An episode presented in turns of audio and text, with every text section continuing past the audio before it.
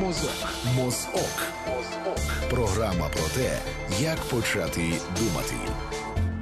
Програма Мозок в ефірі Тетяна Трощинська веде її для вас, як завжди. За звукорежисерським пультом Юлія Соганчі. Дмитро Сміян забезпечує нам відеотрансляцію. Отже, ви можете нас бачити і можете нас слухати.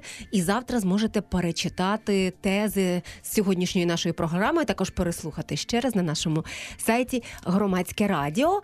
І у нашій студії гість Дмитро Яблуновський. Він заступник директора центру економічної стратегії. Вітаю вас. Добрий вечір. Говоритимемо ми, ми про популізм, переважно економічний популізм, тому що найчастіше насправді цей термін стосується ем, економіки і якихось економічних обіцянок, здійсненних чи не здійсненних реформ і так далі.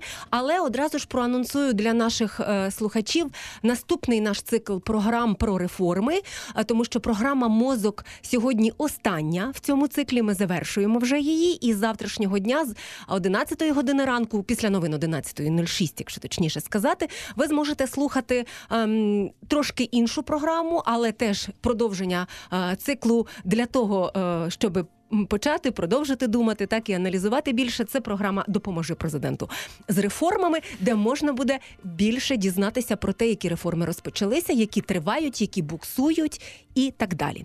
Отже, сьогодні говоримо про популізм. Для себе е, е, ми назвали це так зубожіння в головах, чи можна подолати в Україні економічний популізм. Спробуємо поглянути і трошечки глибше, можливо, що стоїть е, за цими обіцянками, чому вони так легко сприймаються громадянами громадянами, е, чи це я не знаю наслідки залишки е, соціалістичного тривалого минулого, чи це якісь інші уявлення, чи світові тренди. Я почну з дуже простого такого прикладного запитання. Е, як ви взагалі з концептом зубожіння, які наші політики ввели в? В такий щоденний в щоденний ужиток себе почуваєте як професійний економіст? Ну, дивіться, якби Тут навіть говорити треба не про класичну економіку, насправді, а є така такий підход, як е, біховірійська або поведінкова економіка. І, власне, скоріше, саме інструментарій цієї дисципліни може допомогти. Чому? Бо тут ми говоримо радше про сприйняття і про те, як працює наш мозок. Бо якраз е, саме цей тип економічної або частини економічної науки, вона е, стверджує, що не завжди ми раціональні. Бо якщо брати класичну економічну теорію, е, економісти вважають, що людина раціональна, отже, має поводитись, приймати раціональні рішення, робити те, що е, їй на користь. Якщо це не їй не на користь, цього не робити. Якраз поведінкова економіка, вона каже, що не завжди. І ось політики вони розуміють, що ми так на жаль мислимо. Є такі е, розумові, скажімо так, е, спотворення. Вони використовують. І Якщо навіть у вас е, дохід зростає, ви непогано себе почуваєте, але я вам постійно буду говорити, ви знаєте, у нас тут постійне зубожіння, геноцид, зубожіння, геноцид то з часом ви почнете вірити, навіть іноді не розуміючи, що це таке. І навіть якщо вас потім не знаю, спитає якась соціологічна служба, як ви характеризуєте поточний стан економіки, то ви скажете,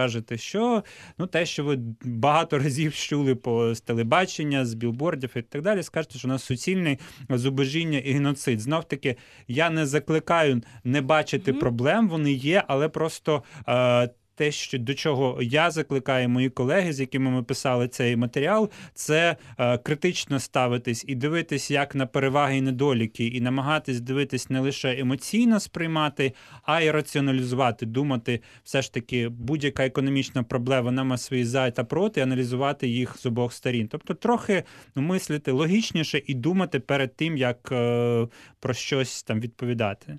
0800 750 490 нам можна подзвонити безкоштовно з мобільного і стаціонарного телефону, написати на Viber 067 67 404 76. Дмитро Яблоновський вже згадав е, дослідження, яке робив з колегами Центр економічної стратегії. Фактично і кілька досліджень, тому що і стосувалося е, популізму як такого, mm і стосувалося того, чи ем, впливають е, економічні програми кандидатів у президенти, зокрема на те, як люди роблять свій mm вибір, і про те, як люди сприймають реформи. Я повернуся ще от зараз у своєму і ми зараз про це поговоримо обов'язково. Я в своєму запитанні повернуся навіть вже майже на 4 роки. Одразу після революції гідності я пам'ятаю, що це був 2015 рік. Газета Дзеркало тижня тоді разом з Київським міжнародним інститутом соціології, здається, демократичними ініціативами ще кількома авторитетними соціологічними службами опитали громадян України. Реформи власне ще не зовсім і почалися mm-hmm. тоді. Так, тобто було заявлено якісь перші кроки. Опитали громадян України про те, як вони бачать реформи. Цікаво було, що запитання були якісні радше, так як вони відчують, що реформа відбулася. І я е, з тих часів пригадую, що вражені багато хто був очевидно з експертів. Я була вражена як е, журналістка. На першому місці тоді, ну на той момент, лідирувало якраз не економічні поняття, якраз тоді лідирувало зняття недоторканності з депутатів і суддів, але на другому місці підвищення. Пенсій і зарплат, тобто, власне, от підвищення і зняття недоторканності тлумачилися як реформи. Реформами за фактом ні те, ні інше, мені здається, не є.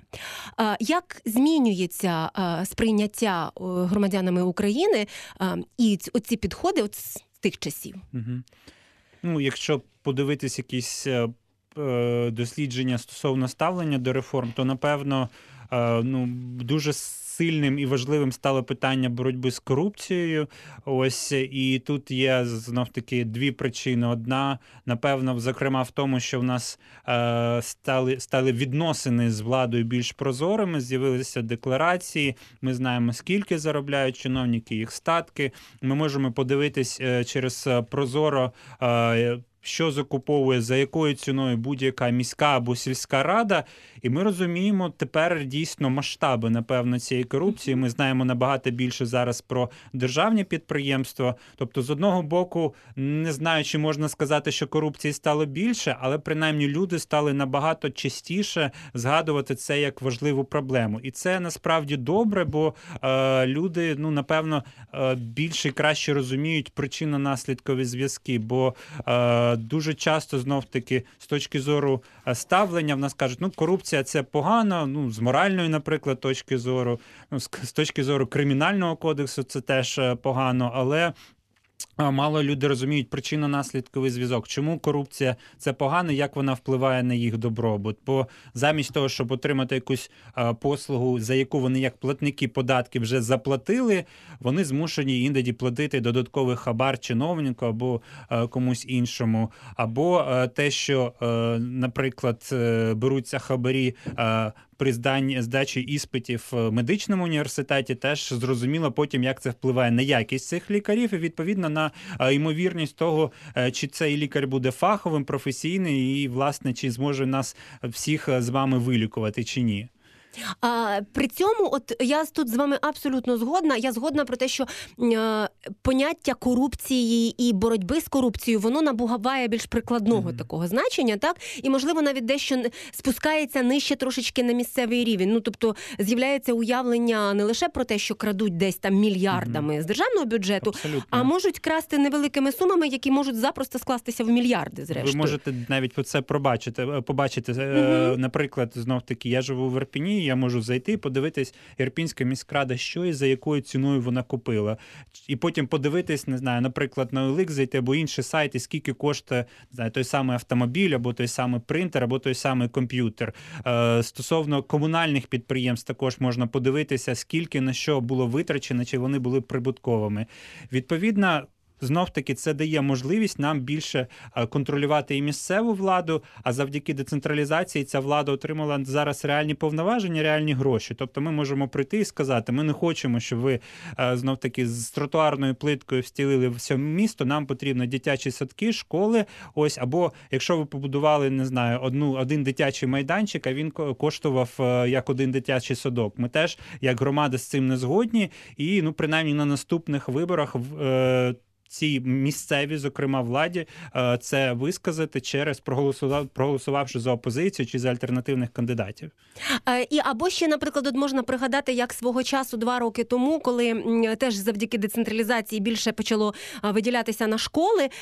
Наскільки активно батьківські комітети намагалися впливати на ці так звані батьківські фонди, благодійні фонди і так далі, коли з'ясувалося, що зрештою вода в кулері виявляється, купується вже тепер коштом принаймні харчуванню в багатьох школах не коштом батьків. Mm-hmm. Так, от і це і це викликало таку теж дуже великий інтерес і розуміння того, як і де ми можемо економити, і цікавість до того, так куди ж йшли ці кошти з батьківських фондів, врешті-решт, якщо виявляється, і зошити там закупляти не потрібно було. Це з одного боку, але з іншого боку, є ще такий момент, з моєї точки зору важливий, що корупція у нас ем, іноді навіть більше.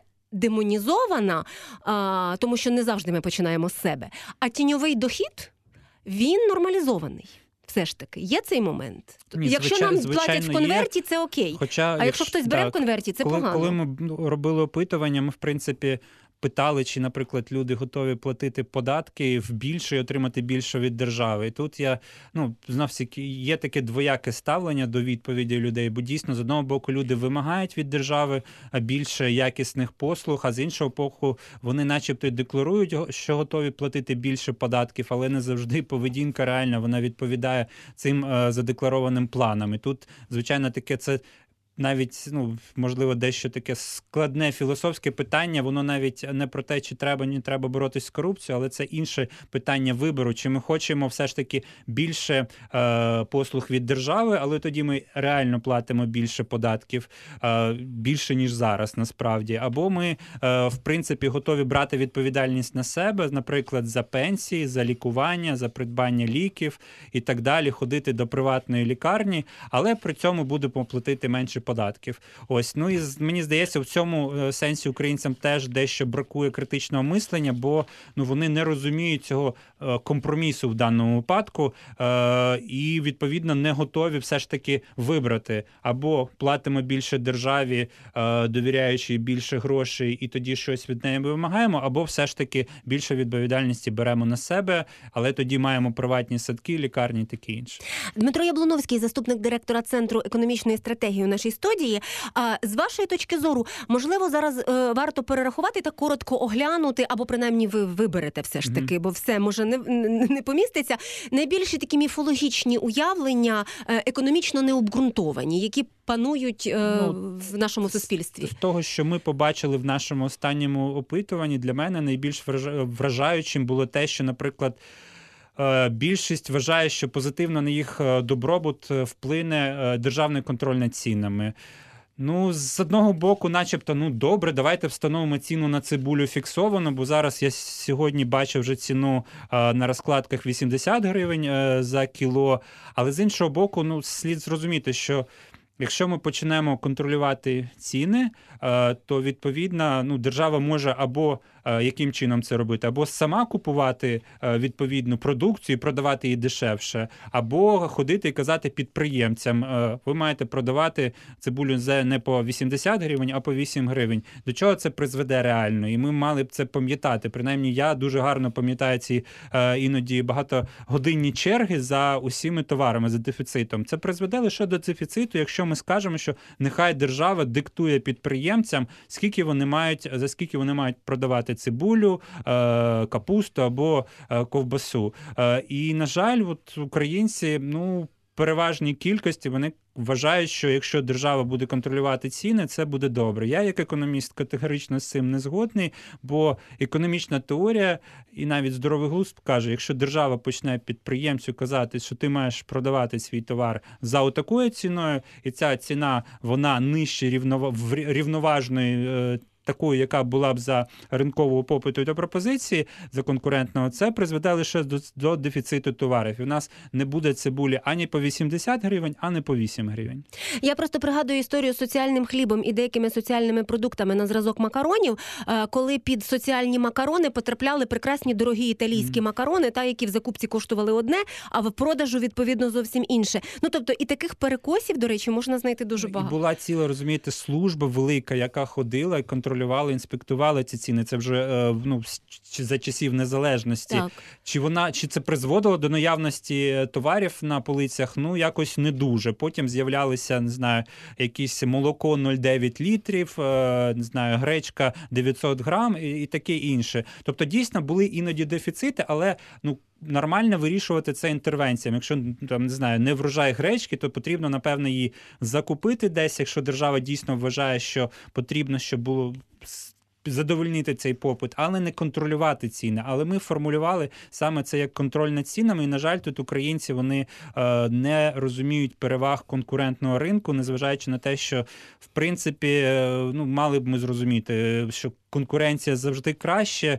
Ну, останній приклад, напевно, найбільше це така демонополізація, скажімо, авіаційної галузі, де ми угу. бачимо, скільки зараз лоукостерів. Знову таки, це не для всіх, на жаль, українців ще актуально, але там геометричні прогресії зростає, зростає. можливість е, людей. Е, поїхати, наприклад, до Європейського союзу завдяки безвізу, або просто поїхати на відпочинок. Тобто, це дуже дуже створює нові багато нових можливостей. І так можна брати будь-яку галузь. Просто в нас є зворотній бік, не завжди. Е, відсутність е, регулювання означає конкурентний ринок. Тобто, якщо, умовно кажучи, це якась природна монополія, тобто просто є один продавець, то тут конкуренції не буде. І тут якраз економічна теорія каже про те, що так дійсно цей ринок потрібно регулювати. В нас є приклади, в нас, е, е, зокрема, послуги на комунальні ціни на тарифи на комунальні послуги. Вони комісією НКРЄКП регулюються. В нас є ще ряд інших регуляторів, тобто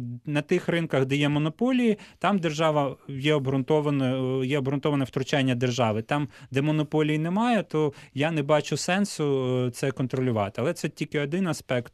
У е, нас було багато інших стосовно так, і, так можна і про інші звичайно. Так, і про наприклад, е, гарантоване державою працевлаштування, і це насправді е, такий позитивний приклад, де ми побачили, що трохи змінюючи контекст, можна насправді переконати людей.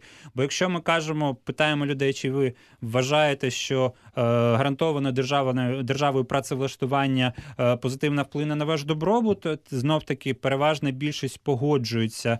Ну це скоріш така автоматична реакція. Хоча ми розуміємо, якщо, якщо держава буде завтра примушувати підприємців когось брати брати на роботу, когось не брати. Ну це насправді спотворить стимули, і ну велика ймовірність, що частина підприємців вони взагалі не захочуть працювати за такими правилами і підуть з бізнесу. А з іншого боку, коли ми потім людей питали тих самих і казали, а все ж таки, якщо порівняти дві альтернативи, одна це гарантоване держав... гарантоване державою працевлаштування. Друга альтернатива, коли держава лише створює умови для ведення бізнесу, а власне е, бізнес створює робочі місця, і ви самі відповідно відповідальні за пошук роботи. Тоді набагато менша кількість вже українців говорили, що вони виступають за гарантоване державою працевлаштування. Ну і насправді, насправді, знов таки, якщо подивитись на поточну ситуацію, принаймні у великих містах, у нас взагалі зараз е, брак робочої сили, е, великий попит, багато вакансій, тому. Тобто, тому, в принципі, це на мою думку не є поточною економічною проблемою, принаймні для е, людей, які мають відповідний фах, які живуть е, знов таки в великому місці. Тобто для значної кількості громадян це не є проблемою, але ми розуміємо, що якщо завтра політик-популіст прийде і без пояснення контексту альтернатив скаже: Я вам гарантую працевлаштування. На жаль, багато з громадян автоматично погодяться і скажуть, це гарний політик, він пропонує щось, що мені корисно. І от якраз те, що ми намагалися показати, що. Е, з одного боку, як популісти цим користуються, а з іншого боку, як можна з цим боротися? Як ми, як громадянське суспільство, можемо боротися, як ми можемо стимулювати е, людей мислити критично? Ще один приклад це е, збільшення пенсійного віку. Знов таки, з одного боку. Так, е, ну або зменшення, скажімо так. Тобто популісти деякі пропонують, кажуть, давайте зменшимо пенсійний вік. Але знов таки, якщо подивитись на кількість пенсіонерів поточну, на е, нашу вікові вікову піраміду, і подивитись на співвідношення там молодих людей, які працюють, і, скажімо, старшого населення, ну на жаль, арифметично не виходить так, щоб е, зменшити пенсійний вік, бо це призведе ще до більшої кількості пенсіонерів. А в нас вже дефіцитний е, пенсійний фонд. Тобто арифметично це неможливо.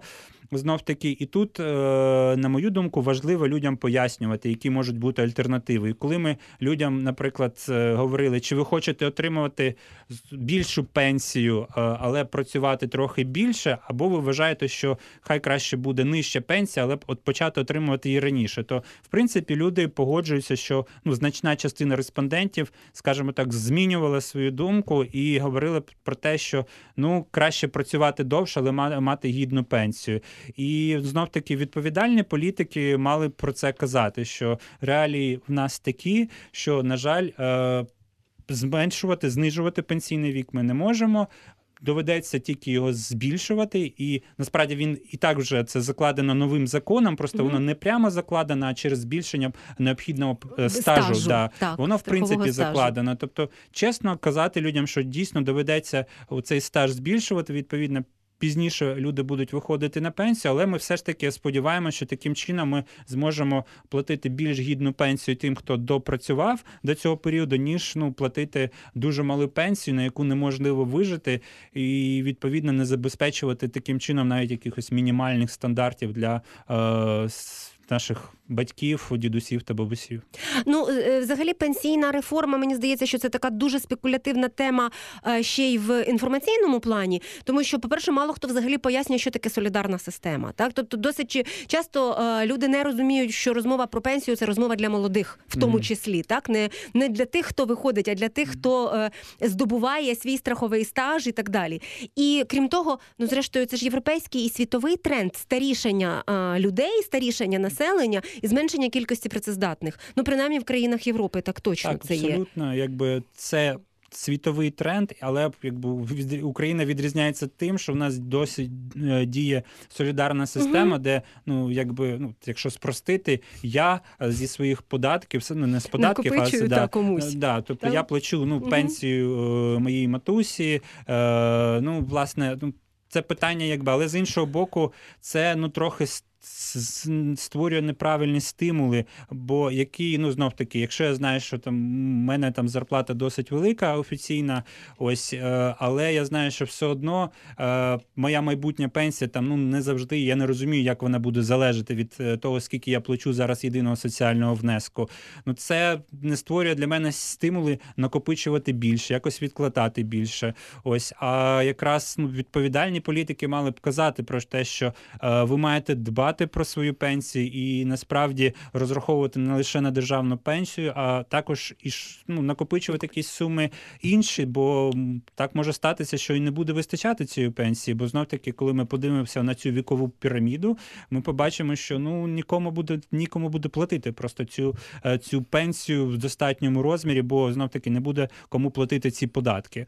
Ось тому, якби на жаль, дійсно наші політики спекулюють, і ну тут така ще є звичка. Вони вважають, що якщо там. Пообіцяти підвищення пенсії, можливо, виплатити якусь додаткову пенсію, як до речі, було і цього разу. А, І до речі ж не спрацювало. Не спрацювало, якби ну це добре, що це не спрацювало, як на мене. Ну тобто я за те, що щоб воно люди не да, щоб ну з одного боку я радий, що наші пенсіонери отримали трохи грошей, але але з інших... це не має бути підкупом. Да, вже. Це має не має бути підкупом, це не має бути під вибори, це має бути обґрунтовано і знов таки.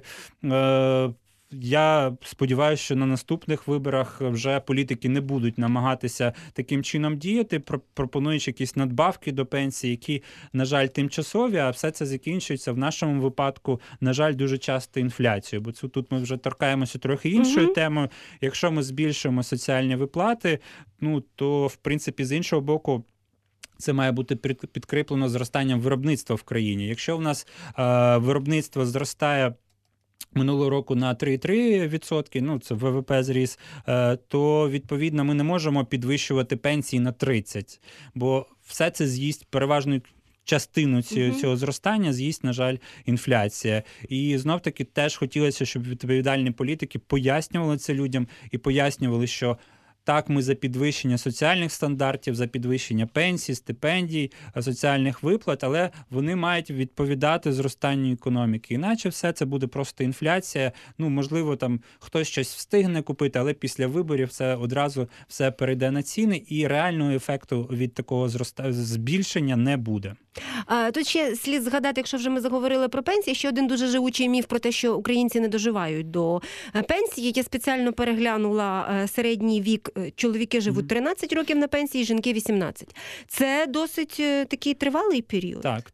Є просто та не настільки тривалий, але принаймні Ні, це, доживають це є на просто, щастя. Да, вони доживають, тобто є просто середня тривалість очікування життя, але просто е, треба розуміти, потім дивитись, якщо доживає до пенсійного віку, ще скільки люди живуть, Це середня Мгм. тривалість е, життя, і знов таки тут неправильна логіка буде, якщо ну ви скажете, ну так багато чоловіків вони помирають раніше, але ми розуміємо, що і е, власне, якщо ви доживете до пенсії, у вас не буде ніяких пенсійних заощаджень, то жити вам не буде на що. А в середньому, Так. якщо ви доживете до пенсії, якби вам буде треба потрібно ще буде прожити на 15, 20, 25 років. Ну якби Ну тобто слід все ж таки казати, що на щастя доживаємо. Так, ми наживаємо його знов таки, і головне, щоб.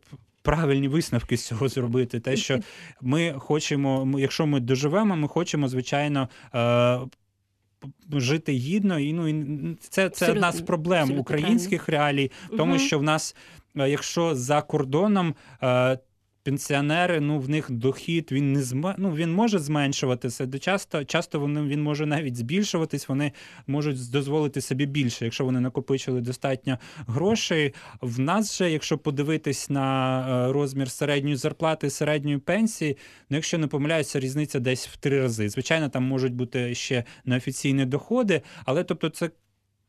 Це дуже суттєве зменшення, якби і ми розуміємо, що так багато пенсіонерів продовжують працювати, але все ж таки, от українські реалії такі, що пенсія це означає ну дуже часто погіршення умов життя. Для цього для того, щоб цього не було, е, потрібно брати відповідальність за свої пенсійне нагромадження і заощадження е, на себе і починати якимось чином заощаджувати. Звичайно, е, інша проблема українська, очевидна, і про це Мгм. теж треба говорити. Що в нас не так багато засобів для здійснення цих Так, заощаджень. В нас немає розвинутого фондового ринку. Ви не можете, немає у нас таких компаній в Україні, принаймні аналогів там, не знаю, Apple або Microsoft, або ну, багатьох інших компаній. І в нас немає розвинутого цього ринку, який би дозволив інвестувати в такі якісь більш складні, але більш доходні інструменти. Але з іншого боку, в Україні також є і можливість і депозити відкривати, і в гривні, і в валюті. Гривневі депозити, якщо брати минулий рік, вони дали. Позитивну відносно інфляції дохідність, тобто ця ставка по депозитах була вища за інфляцію. Тобто є інструменти, як е, це робити. Хтось там, ну не знаю, де дехто купує квартири і- потім здає, якщо є е, така можливість. Хтось просто купує е, валюту іноземну, теж досить часто. Але ну знов таки я не візьмуся радити українцям і казати, що ось саме от таким чином треба заощаджувати. Потрібно використовувати різні способи, але точно про це потрібно дбати, бо знов таки, повертаючись до того, про що ми вже казали, на жаль, пенсії не вистачить. А я дуже хотів би, я думаю, всі ми хочемо, щоб Мгм. після того, як ми вийдемо на пенсію, наш рівень життя, ну він. Не був би не гірший, і нам доводилося би економити, наприклад, на їжі, як це зазвичай відбувається, на жаль, для багатьох е, пенсіонерів в Україні. Звичайно. Чи працювали, чи вибори вже закінчились? Очевидно, чи працювали економічні обіцянки? Що ви побачили? Тут дійсно цікаво, бо в нас е, була одна кандидатка, яка чітко асоціювалася з конкретними обіцянками. Це Так, Юлія Володимир, Володимирна Тимошенко, так. І ми просто ми питали не лише, чи люди вважають позитивними, негативними окремі обіцянки, а також із якими з кандидатів вони асоціюються. І саме з нею, наприклад, найбільше асоціювались такі обіцянки, як знизити е, ціну на газ, наприклад, е, там деякі інші. І в принципі багато людей навіть вірили в те, що вона здатна це е, зробити. Причому не тільки серед її прихильників, але й тих е, е, серед опонентів також. Але цікаво, що це в результаті не дало їй можливість е, виграти вибори. Тобто Тут ще все ж таки багатий, напевно, був і раціональний компонент при виборі. Тобто, можливо, люди, люди вже втомилися від е, старих політиків. Знов таки, тут ми вже заходимо в політологічну площину, не економічну, але з,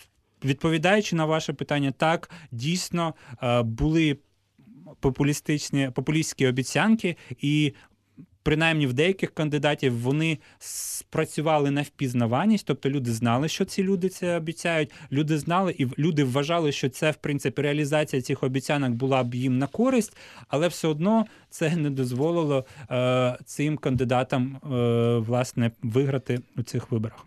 Ті, ті кандидати, які вийшли у другий тур, і особливо е, той кандидат, який став новообраним президентом. Mm-hmm. Економіка це не було сильною опорою їхніх програм. Скажімо так, е, в нього була економічна програма. Ми її е, з колегами е, разом з Дарією Михайлішиною, моєю колегою, ми її вивчали. Вона досить уважно закодувала програми найбільших рейтингових кандидатів і там було е, досить багато різних обіцянок. І, до речі, от саме е, відповідно до е, аналізу, який вона робила, можна сказати, що кандидат Зеленський він був такий скоріше більш лібер... ліберально налаштований. Ну що це означає? Що він скоріше був там за е, ринкову економіку, за приватну власність. Тобто в нього скоріше от такі ліберальні були обіцянки. Але з іншого боку, те, що ми побачили з нашого опитування, люди про це переважно не знали. Такий простий приклад. Пан Зеленський він виступав і сподіваюся, продовжує виступати за відкриття ринку землі за відміну мораторія. І це, ну скажімо так, не дуже популярна тема серед українців, але ну дуже я думаю, мало українців насправді знали про цей його намір відмінити мораторій. Це але корисна для е, реформа це для поштовху... корисна, але е, да, це це реформа корисна, і там е, деякі реформи ще були згадані корисні. Звичайно, були такі реформи, скажімо, які ще треба думати, аналізувати. Наприклад, як нульова декларація. Ось знов таки це питання, як це впроваджувати, і угу. чи це потрібно. Ось були деякі інші обіцянки, але знов таки те, що ми побачили, з цим погоджуються напевно і соціологи, і політологи, з тим, що е, у випадку новообраного президента ну кожний дещо наповнив його. Тим змістом, яким вважав за потрібне. На жаль, українці е, дуже мало читали його програму і, і те, що він пропонує зробити. Хоча, з іншого боку, тут можливо є дещо раціональне певне пояснення. Ну, Бо насправді президента об е, повноваження в економіці дуже обмежені. І якщо навіть повертатися до питання відміни мораторію, це насправді е, необхідно. Е, робити закони, відповідно за це має проголосувати Верховна так, Рада. Верховної Ради. Тому президент може е, лише знаю, запропонувати відповідний законопроект, внести угу. до Верховної Ради. Якщо після парламентських виборів в нього буде пропрезидентська більшість в Верховній Раді це збільшує шанси для такого законопроекту бути прийнятим, але в цілому в нього дуже обмежені повноваження щодо саме економіки, бо щодо оборони і зовнішньої політики в нього більше можливість, а в економіці в нього повноважень менше. Хоча тут є такі речі, деякі неочевидні. Бо, е, наприклад, е, якщо брати службу безпеки України, вона зараз займається зокрема розслідуваннями економічних злочинів. От якщо ми приберемо цю функцію е, від СБУ, я думаю, що бізнес би зітхнув з полегшенням. А призначення голови СБУ це в принципі е, сфера відповідальності президента. Те саме стосується інвестиційного клімату. Ми робили разом е, з Dragon Capital і InfoSapiens опитування інвесторів. І коли їх питають, що є на заваді основними бар'єрами для інвестицій в Україну, вони кажуть, ну це верховенство права потрібно, щоб е, було менше корупції і були чесні суди. Ось, якщо це буде, це ну дуже допомогло б і стимулювало б інвесторів іноземних, зокрема, е, приходити в Україну. І знов таки ми з одного бачимо боку, що ну суди це, начебто, не економічна політика, так але вона впливає на економіку, вона впливає на економічне зростання. Бо якщо інвестор приходить сюди і він не впевнений, що в нього не відберуть той завод, який він побудував, то напевно він ну буде думати дуже довго і чи варто взагалі цей завод тут будувати. Тобто, навіть от такі є непрямі, скажімо так, е, функції або е, речі, які пов'язані з функціями президента, які будуть і можуть мати позитивний вплив економічний. Нагадаю, це програма Мозок на громадському радіо. Тетяна Трощинська веде її для вас. Е, Юлія Согенчі за звукорежисерським пультом відеотрансляцію забезпечує Дмитро Сміян і Дмитро Яблоновський в нашій студії. Він заступник директора центру економічної стратегії.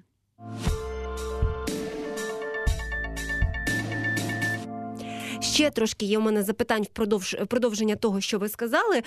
По-перше, те, що стосується обіцянок бізнесу, пов'язаних з виборами або з будь-якою політичною діяльністю. Наскільки загалом це є впливовим в роботі політиків? Чи все це традиційно тіньові домовленості і так далі? Та ми більше говорили зараз про те, що політики обіцяють громадянам, які себе позиціонують як прості. Я дуже не люблю цей термін, але його вживають і політики, і, і часто громадяни. От саме так ми його розуміємо. А якщо ми говоримо про бізнес, є це е, не кулуарні домовленості, обіцянки, які робляться, яких дотримуються. Наскільки це впливове значення має ну, вплив? Дивіться, попередньо, якби ще поточний, скажімо, чинний президент, якби ну він про що він в принципі е, спілкувався з бізнесом, але треба ну робити спочатку дефініцію, про який бізнес ми говоримо. Ну, Бо є малий, середній бізнес, є мікробізнес, є великі так звані олігархи. Якби Бо, в принципі, спілкувався президент е, пан Порошенко, наприклад, із представниками середнього і малого бізнесу. Зокрема, розмова йшла і про введення податку на виведений капітал і так далі. Тобто, певні він цей, до речі, закон не був прийнятий через ну. Це це тема, напевно, окремої розмови, бо там є свої плюси і мінуси. Але в принципі е, деякі речі на зустріч бізнесу було зроблено. Що не було зроблено, наприклад, і те, що міг би зробити президент, це те, що я згадував, е, е, забрати від служби безпеки розслідування економічних злочинів.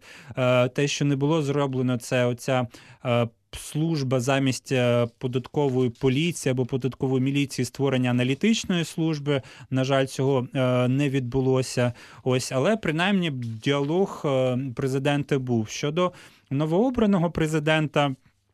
Ну, хочеться вірити, що цей діалог продовжиться, і хотілося б мені також, щоб президент дійсно у спілкуванні він чув голос малого та середнього бізнесу, ну принаймні не менше ніж голос окремих олігархів, тим більше, що на зараз ну дуже багато йде розмов, що один олігарх принаймні може мати певний вплив на новообраного президента. Хотілося, щоб президент робив свою ставку саме на е, голос малого та середнього бізнесу, бо знов таки е, цей бізнес він, скажімо так, не такий політизований. Чим, на мою думку, відрізняється зацікавленість, наприклад, олігарху і умовної е, асоціації малого та середнього бізнесу. Олігархи він приходить чи то до президента чи до Верхов... чи до Верховної Ради лобіювати е, якісь можливості, преференції для себе, для себе персонально, для персонально, для свого бізнесу. Асоціації вони, як правило, лобіюють е, якісь зміни, які корисні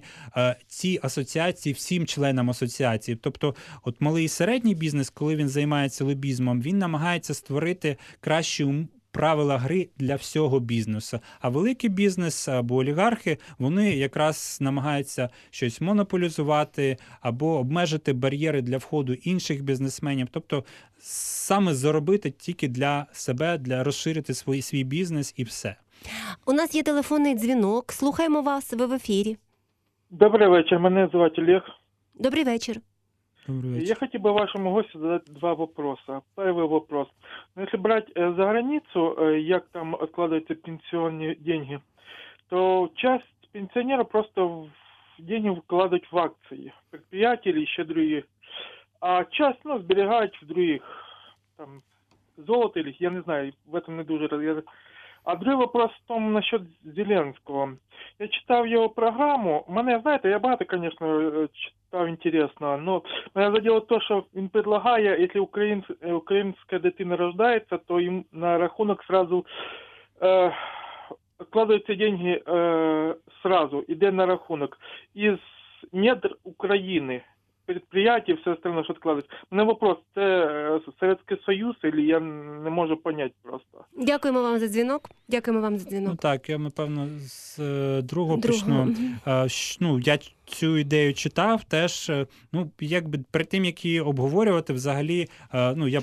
Пояснюю слухачам, ідея в тому, що якщо в нас є там якийсь дохід від продажу надр, напевно, корисних капалин, е, то цей дохід йде в певний фонд, і далі, якби цей фонд він розподіляється ці гроші між там там дітьми, українцями, які народжуються. Тобто це якийсь стартовий фонд, наскільки я розумію цю ідею, які вони можуть е, потім використовувати. Питання просто в тому, що я за можливості створення якісь можливості, наприклад, е, е, створення програм, чи то для навчання, чи то для запуску бізнесу молодих людей. Але ну Просто чи потрібно для цього складний такий механізм е, використовувати, на мою думку, можливо, це зробити набагато простіше. Так, дійсно, якщо це надра України, е, то ліцензії на їх видобуток мають продаватися, е, надаватися через систему Прозоро, через прозорі, зрозумілі аукціони. Якщо це Податки, які беруться, це рента, яка береться з кожної кубометру видобутих корисних копалин, вона потрапляє в бюджет. А далі ми вже з бюджету можемо вирішувати. Якщо ми хочемо дійсно створити якийсь фонд, який буде підтримувати талановиту молодь, наприклад. Через навч...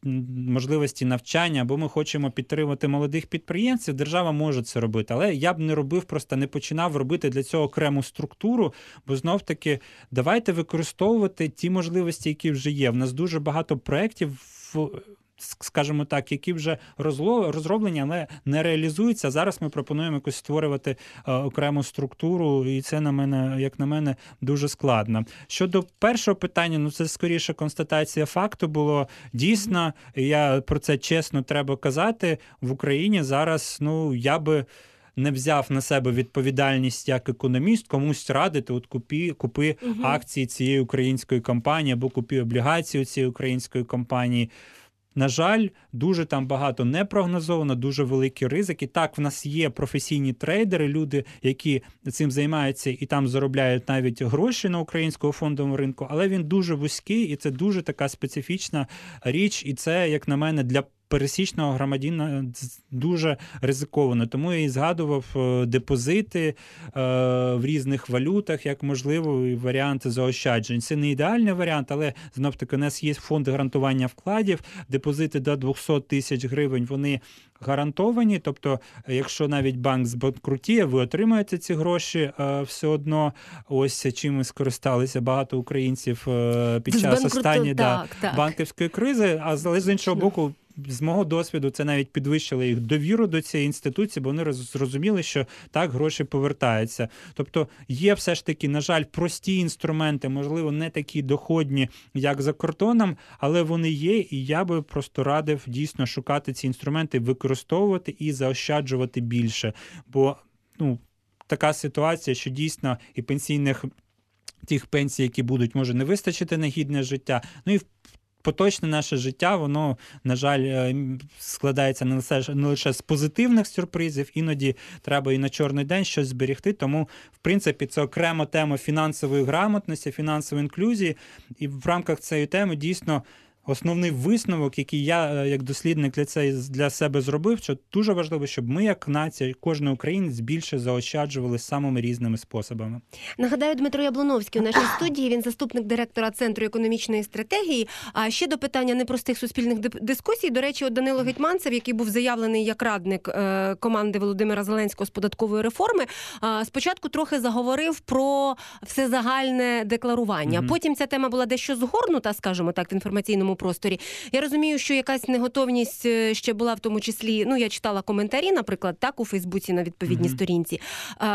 Абсолютно різного характеру. Це не є репрезентативно, але дещо показово. Так mm-hmm. чи готове українське суспільство загалом до таких складних дискусій? Е, ну і я не можу, як журналістка, оцінювати тут за і проти. Я можу оцінювати тільки якість дискусії стосовно за і проти всезагального декларування і стосовно готовності суспільства. Ну, дивіться, якби я би стосовно за і проти, спочатку подумав, а наскільки це реалістично, uh якби чи ми щось побачимо в результаті і хто, і які доходи принесе.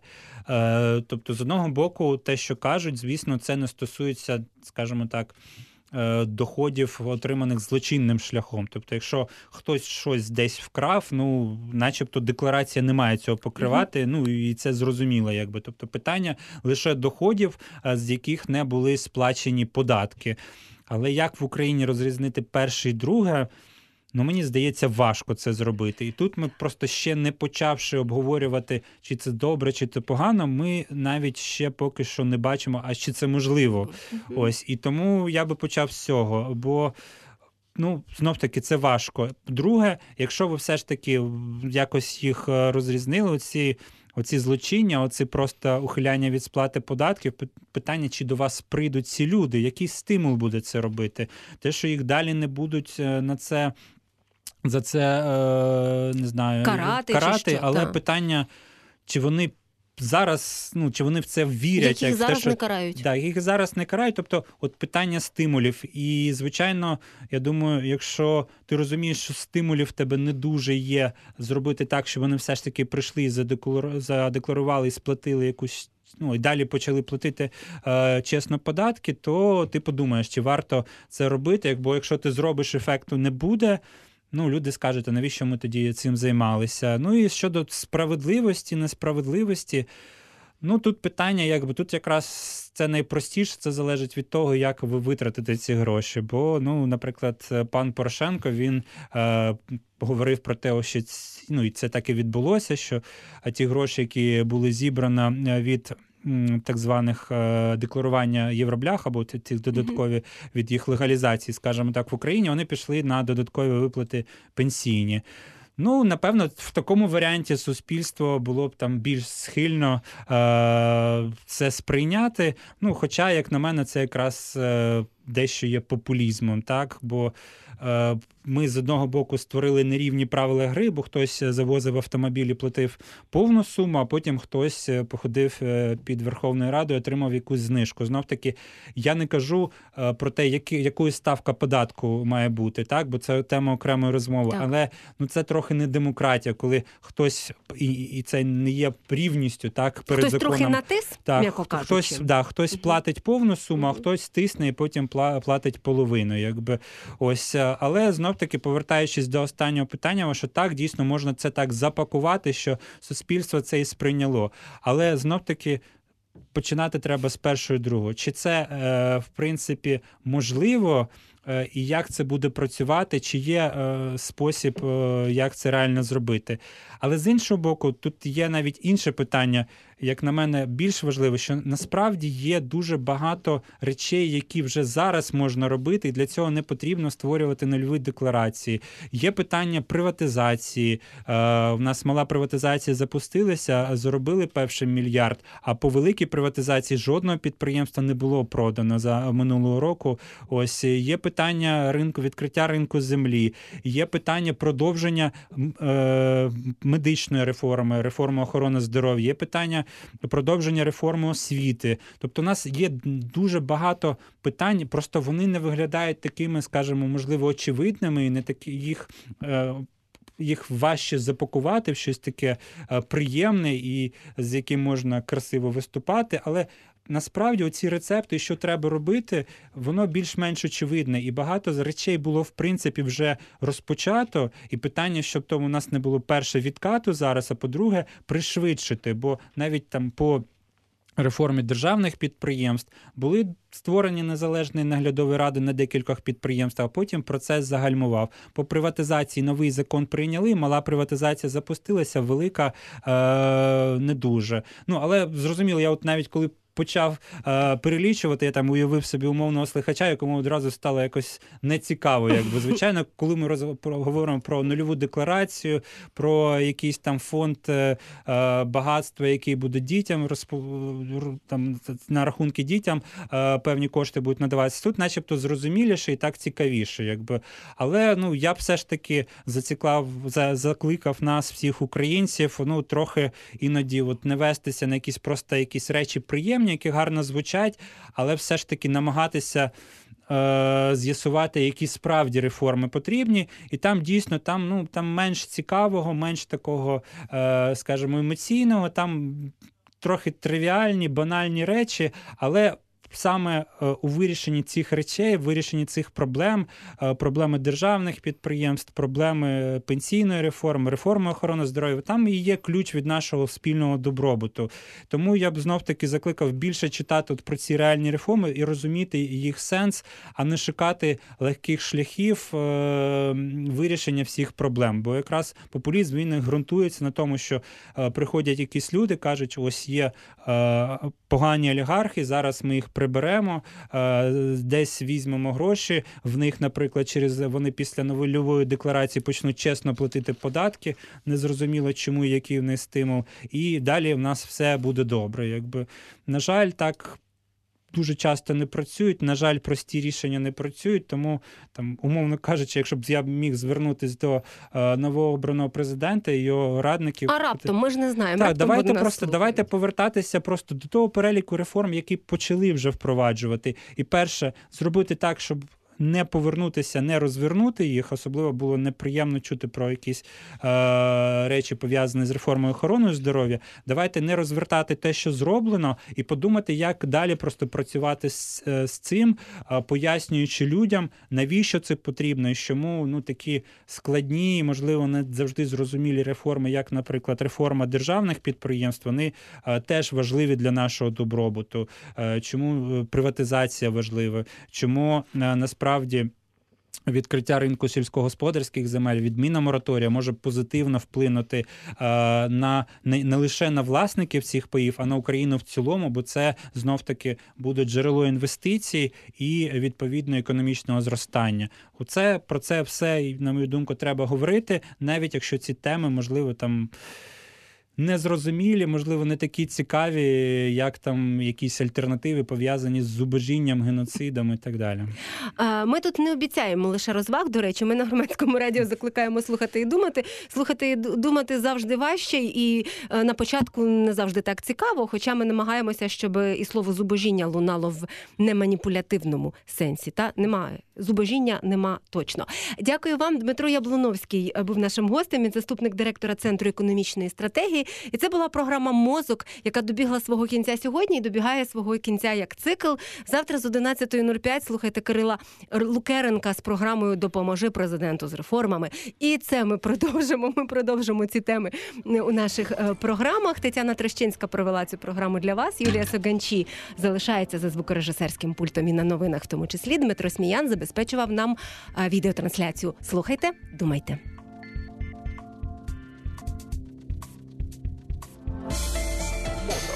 Мозок.